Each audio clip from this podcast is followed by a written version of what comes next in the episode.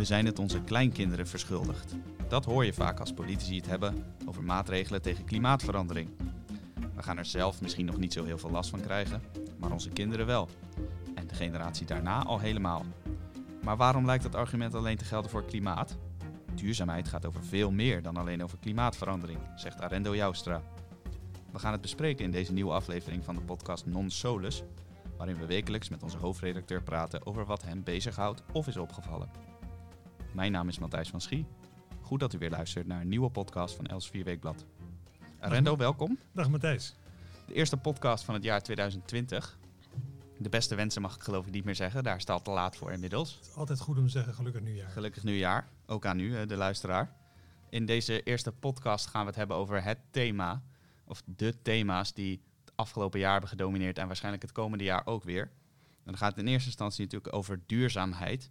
Het is een, eh, een codewoord, wat vooral wordt gebruikt als we het over klimaat hebben. Maar dat woord zouden we eigenlijk op wel meer onderwerpen kunnen laten slaan. Ja, dat zeg je goed, want uh, als het over klimaat gaat, gaat het altijd ook over de kleinkinderen. En dat is ook logisch, want als, in, als de aarde opwarmt en we krijgen er last van, dan zullen wij dat nog wel overleven. Maar de kinderen en de kleinkinderen, die zullen daar in versterkte mate mee te maken krijgen. Als je denkt aan de zeespiegel bijvoorbeeld, maar ook aan, aan verdorring en verdroging. Nogmaals, het moet allemaal uh, nog gebeuren, maar het gaat om de kleinkinderen. Het gekke is dat dat woord eigenlijk alleen maar wordt gebruikt uh, als het gaat om, om inderdaad de, de natuur, de opwarming, het, klimaat.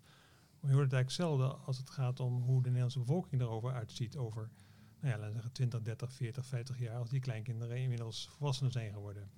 En dan heb je het eigenlijk over de, de voortdurende en doorlopende immigratie naar Nederland. Nogmaals, immigranten kan je natuurlijk helemaal niet kwaad nemen dat ze naar Nederland willen komen. Want. Dat zou ik zelf ook doen als ik in Noord-Afrika woonde of in Azië. Dan zou ik ook mijn hel elders zoeken en het beste willen voor mijn kinderen en voor mijn kleinkinderen.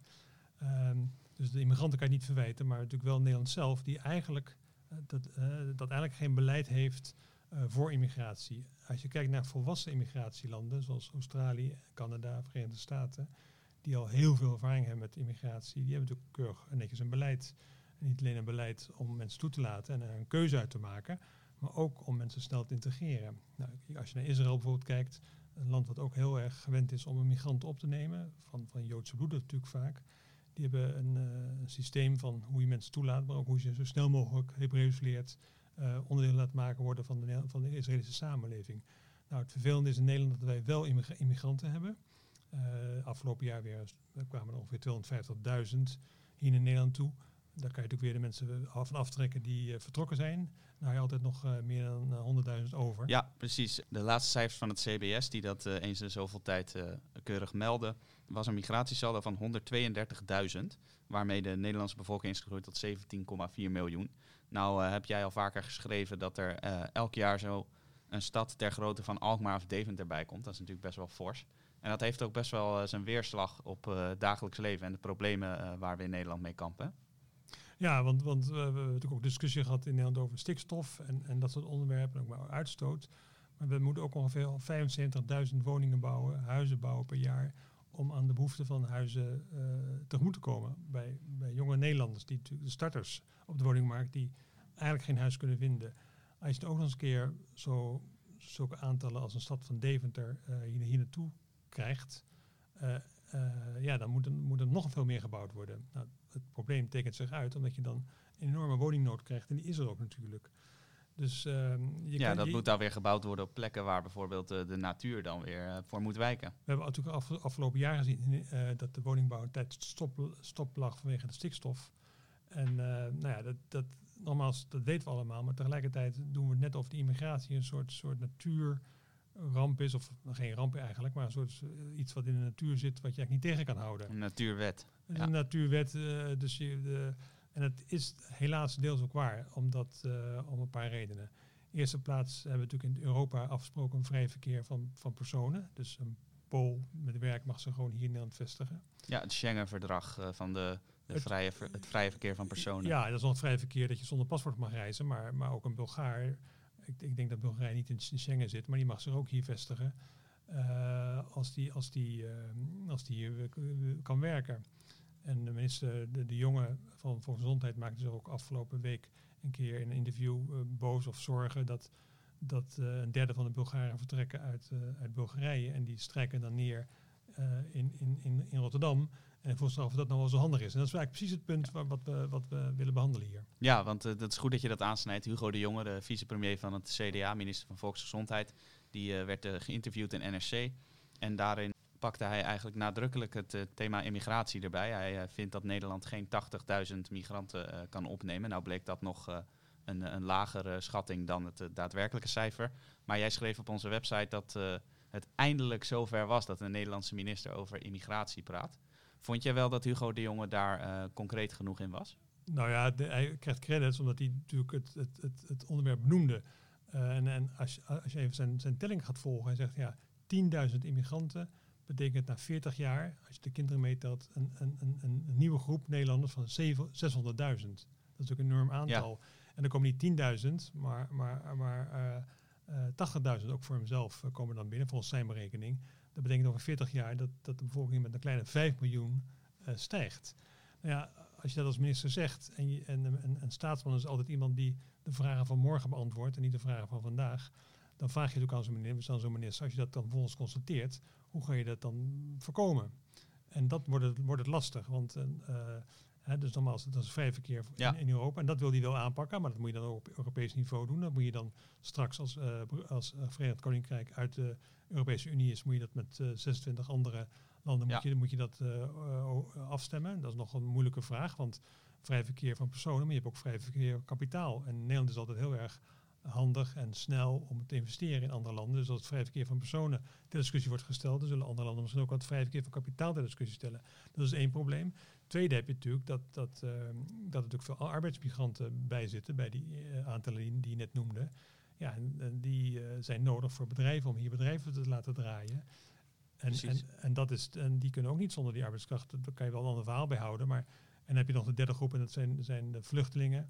Nou, en vluchtelingen, die, de, daar moet je wel niet iedereen opnemen. Maar je moet ook wel een bepaalde vluchtelingen moet je toe kunnen laten. Omdat je natuurlijk ook je, je je, bijdrage moet leveren natuurlijk. Uh, ook Nederlanders zijn vluchtelingen geweest ooit in de geschiedenis. En die werden ook opgevangen.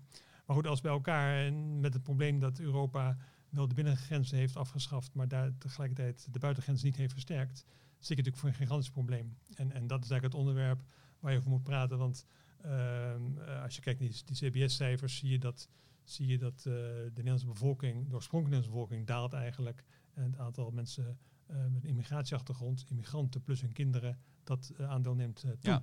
Wordt natuurlijk ook vaak gesproken over vergrijzing, dat het geboortecijfer in Nederland al enige tijd daalt en dat daarom ook immigranten nodig zouden zijn om de, de tekorten van de natuurlijke aanwas aan te vullen. Ben jij overtuigd door dat argument? Nee, want dan ga je een soort piramidespel bouwen, omdat je natuurlijk ook die immigranten worden weer ouder en die hebben dan ook weer, weer ondersteuning nodig. En dan, ja, dan heb je nog meer mensen nodig, immigranten nodig. En dan nou, er zijn wel geweest dat je dan binnenkort keren bij de, met de 40 miljoen Nederlanders zit om al die vergrijzing op te vangen. Nee, dus de oplossing is niet steeds maar goedkope arbeidskrachten uit het buitenland halen, want dat maakt ook de werkgevers lui. Uh, en werkgevers zowel in het particulier bedrijfsleven als, als ook in, bij de overheid. De, de oude, oude oplossing als arbeid te duur is of uh, arbeid, uh, als er gebrek aan arbeid is, is altijd investeren in, in, in, in machines. Ja. En dus innovatie zie je ook als een land bij Japan. Japan is het land met de meeste robots en uh, geavanceerde apparatuur. En dat komt omdat die natuurlijk al veel langer, het, dat land al veel langer kampt met uh, vergrijzing. En ze hebben veel taken die vroeger door handen werden gedaan, hebben ze laten, worden nu gedaan door robots. Laat ook weinig uh, immigranten toe in Japan. Nou is het natuurlijk als, als eiland, wat Japan is, misschien iets makkelijker. Nee, maar dus, dus, ze, hebben, en ze, dus, dus, ze hebben niet gekozen voor immigratie, maar ze hebben gekozen voor innovatie. En dat zou Nederland ook moeten doen. Dus niet altijd maar weer goedkope arbeidskrachten uit het buitenland halen, want dat maakt lui. Uh, en lost uiteindelijk niks op. Uh, het punt van de, van de zorg, handjes aan het bed, uh, gebeurt niet. want dan heb je later ook voor die oud geworden handjes ook weer ja. mensen nodig. Dus je moet het echt gaan zoeken in, in, in, in, in, in machines, robots die, die mensen vervangen. En er wordt, wordt altijd gezegd, ja dat kan niet, want hand aan het bed kan je niet vervangen door machines. Maar dat is een kwestie van, we hebben nu allerlei machines waarvan we nooit dachten dat die ooit machines zouden zijn. Dat we altijd dachten dat dat door handen uh, moest gebeuren. Uh, beroemd voorbeeld is altijd de, de, de, de cartoonindustrie in Amerika. Uh, de, de, plantagehouders zeiden we hebben slaven nodig, anders kunnen we de katoen niet oogsten. Ja. Maar toen de slavernij werd, werd, afgeschaft, was binnen de kortste keren waar de katoenplukmachines uitgevonden. Ja, de cotton gin. En kon het heel makkelijk zonder, zonder, zonder handen. Dus dat is een kwestie van uitvindingen doen en innoveren. Maar die, die doe je niet, die uitvindingen maak je niet, die doe je niet. En investeer je ook niet in als je, als je volgens nog die arbeid gewoon kan importeren en, be en betaalbaar houden omdat het goedkoop uit het buitenland komt. Ja, lage lonen bijvoorbeeld aan Bulgaren die je al noemde, Polen, wa waardoor ook die landen uh, leeglopen. Dat was volgens minister De Jong ook een, een ongewenste ontwikkeling. Nou, het, heb jij het vooral gehad over de economische kant van migratie. Maar er is natuurlijk een culturele kant en dat is misschien een belangrijke reden ook waarom het immigratiedebat zo gevoelig is geworden. Want um, jij zegt eindelijk is er nu een Nederlandse minister die erover begint, maar natuurlijk al decennia lang begon met Pim Fortuyn. Maar uh, natuurlijk Geert Wilders en uh, de laatste jaren Jerry Baudet, die hadden het daar ook over, die, die immigratie. Maar dat is toch een, een heel heikel thema geworden door het ook nadrukkelijk te koppelen aan cultuur. Snap jij dat dat voor veel mensen zo, zo lastig is om het over immigratie te hebben, als je tegelijkertijd liever het, debat over cultuur en religie uit de weg gaat? zelf heb ik, ben ik altijd overtuiging gehad dat uh, immigranten uiteindelijk de cultuur aannemen van het land waar ze komen. Dat is misschien iets optimistisch gedacht, maar dat zie je natuurlijk wel in de loop der geschiedenis. Even het van heel afstand bekeken, immigratie schuurt altijd.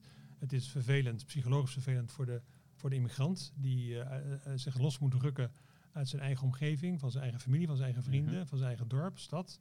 En naar een ver land moet gaan waarin hij de cultuur ook niet kent en, en, en zich ook maar een plaatsje moet zien te vinden.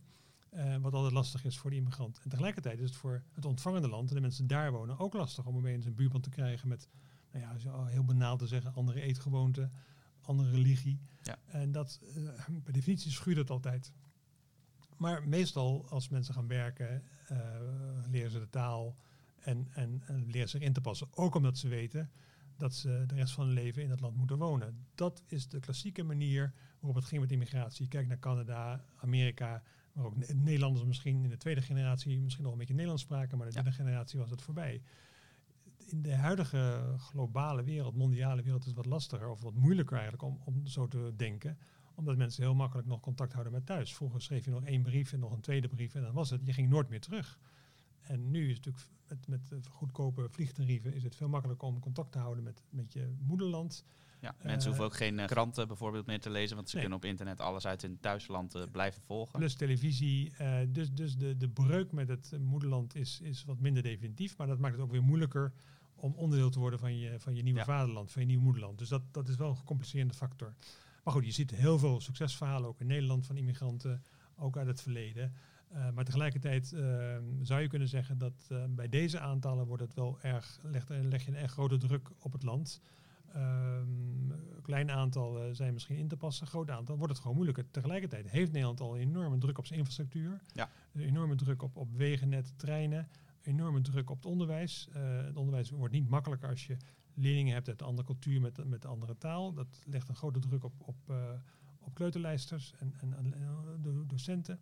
Idem dito geldt dat we gezondheidszorg, uh, die lastig wordt door de taalproblemen.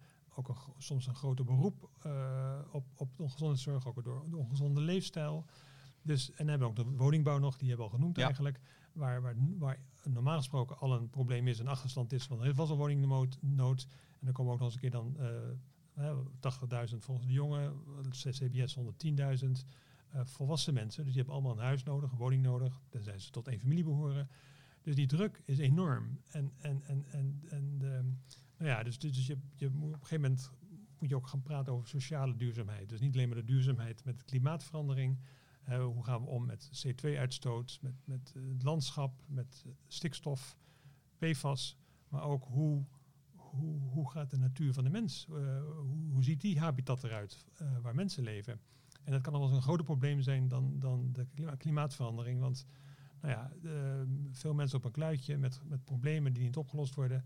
Ja, dat, dat, dat is, ik wil niet, wil niet voorspellen en ik hoop niet dat het gebeurt, maar het kan ook tot conflicten leiden. Ja. Het leidt ook wel tot conflicten, want er zijn natuurlijk fricties in de samenleving.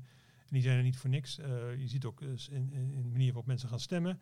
Uh, uiten, zich, uiten ook een frustratie ook. Dus dat, dat, dat, politici moeten ook niet alleen oog hebben, dus nogmaals voor het klimaat, maar ze moeten ook oog hebben voor de sociale samenhang. Uh, het woord verbinden is in elke politicus onmond bestorven. Maar die verbinding zou ze ook moeten toepassen op hoe gaan wij nu de komende twintig jaar uh, het probleem van uh, integratie en immigratie in Nederland oplossen. Ja, genoeg redenen om het erover te hebben, inderdaad. want zoals veel politici dat zo mooi zeggen, dat zijn we onze kinderen en onze kleinkinderen verschuldigd. Laten we gaan kijken of dat dit jaar eens echt opgepakt wordt door het huidige kabinet of wellicht door anderen. Arendo, hartelijk dank voor deze eerste podcast van 2020. ik wil u ook hartelijk danken voor het luisteren naar de podcastserie Non Solus met hoofdredacteur Arendo Joustra. Wilt u zich nou abonneren op deze podcast of op onze andere podcastseries? Ga dan naar www.elsvierweekblad.nl slash podcast of abonneer u op het kanaal Els Vierweekblad, bijvoorbeeld via Spotify of iTunes. Tot de volgende keer.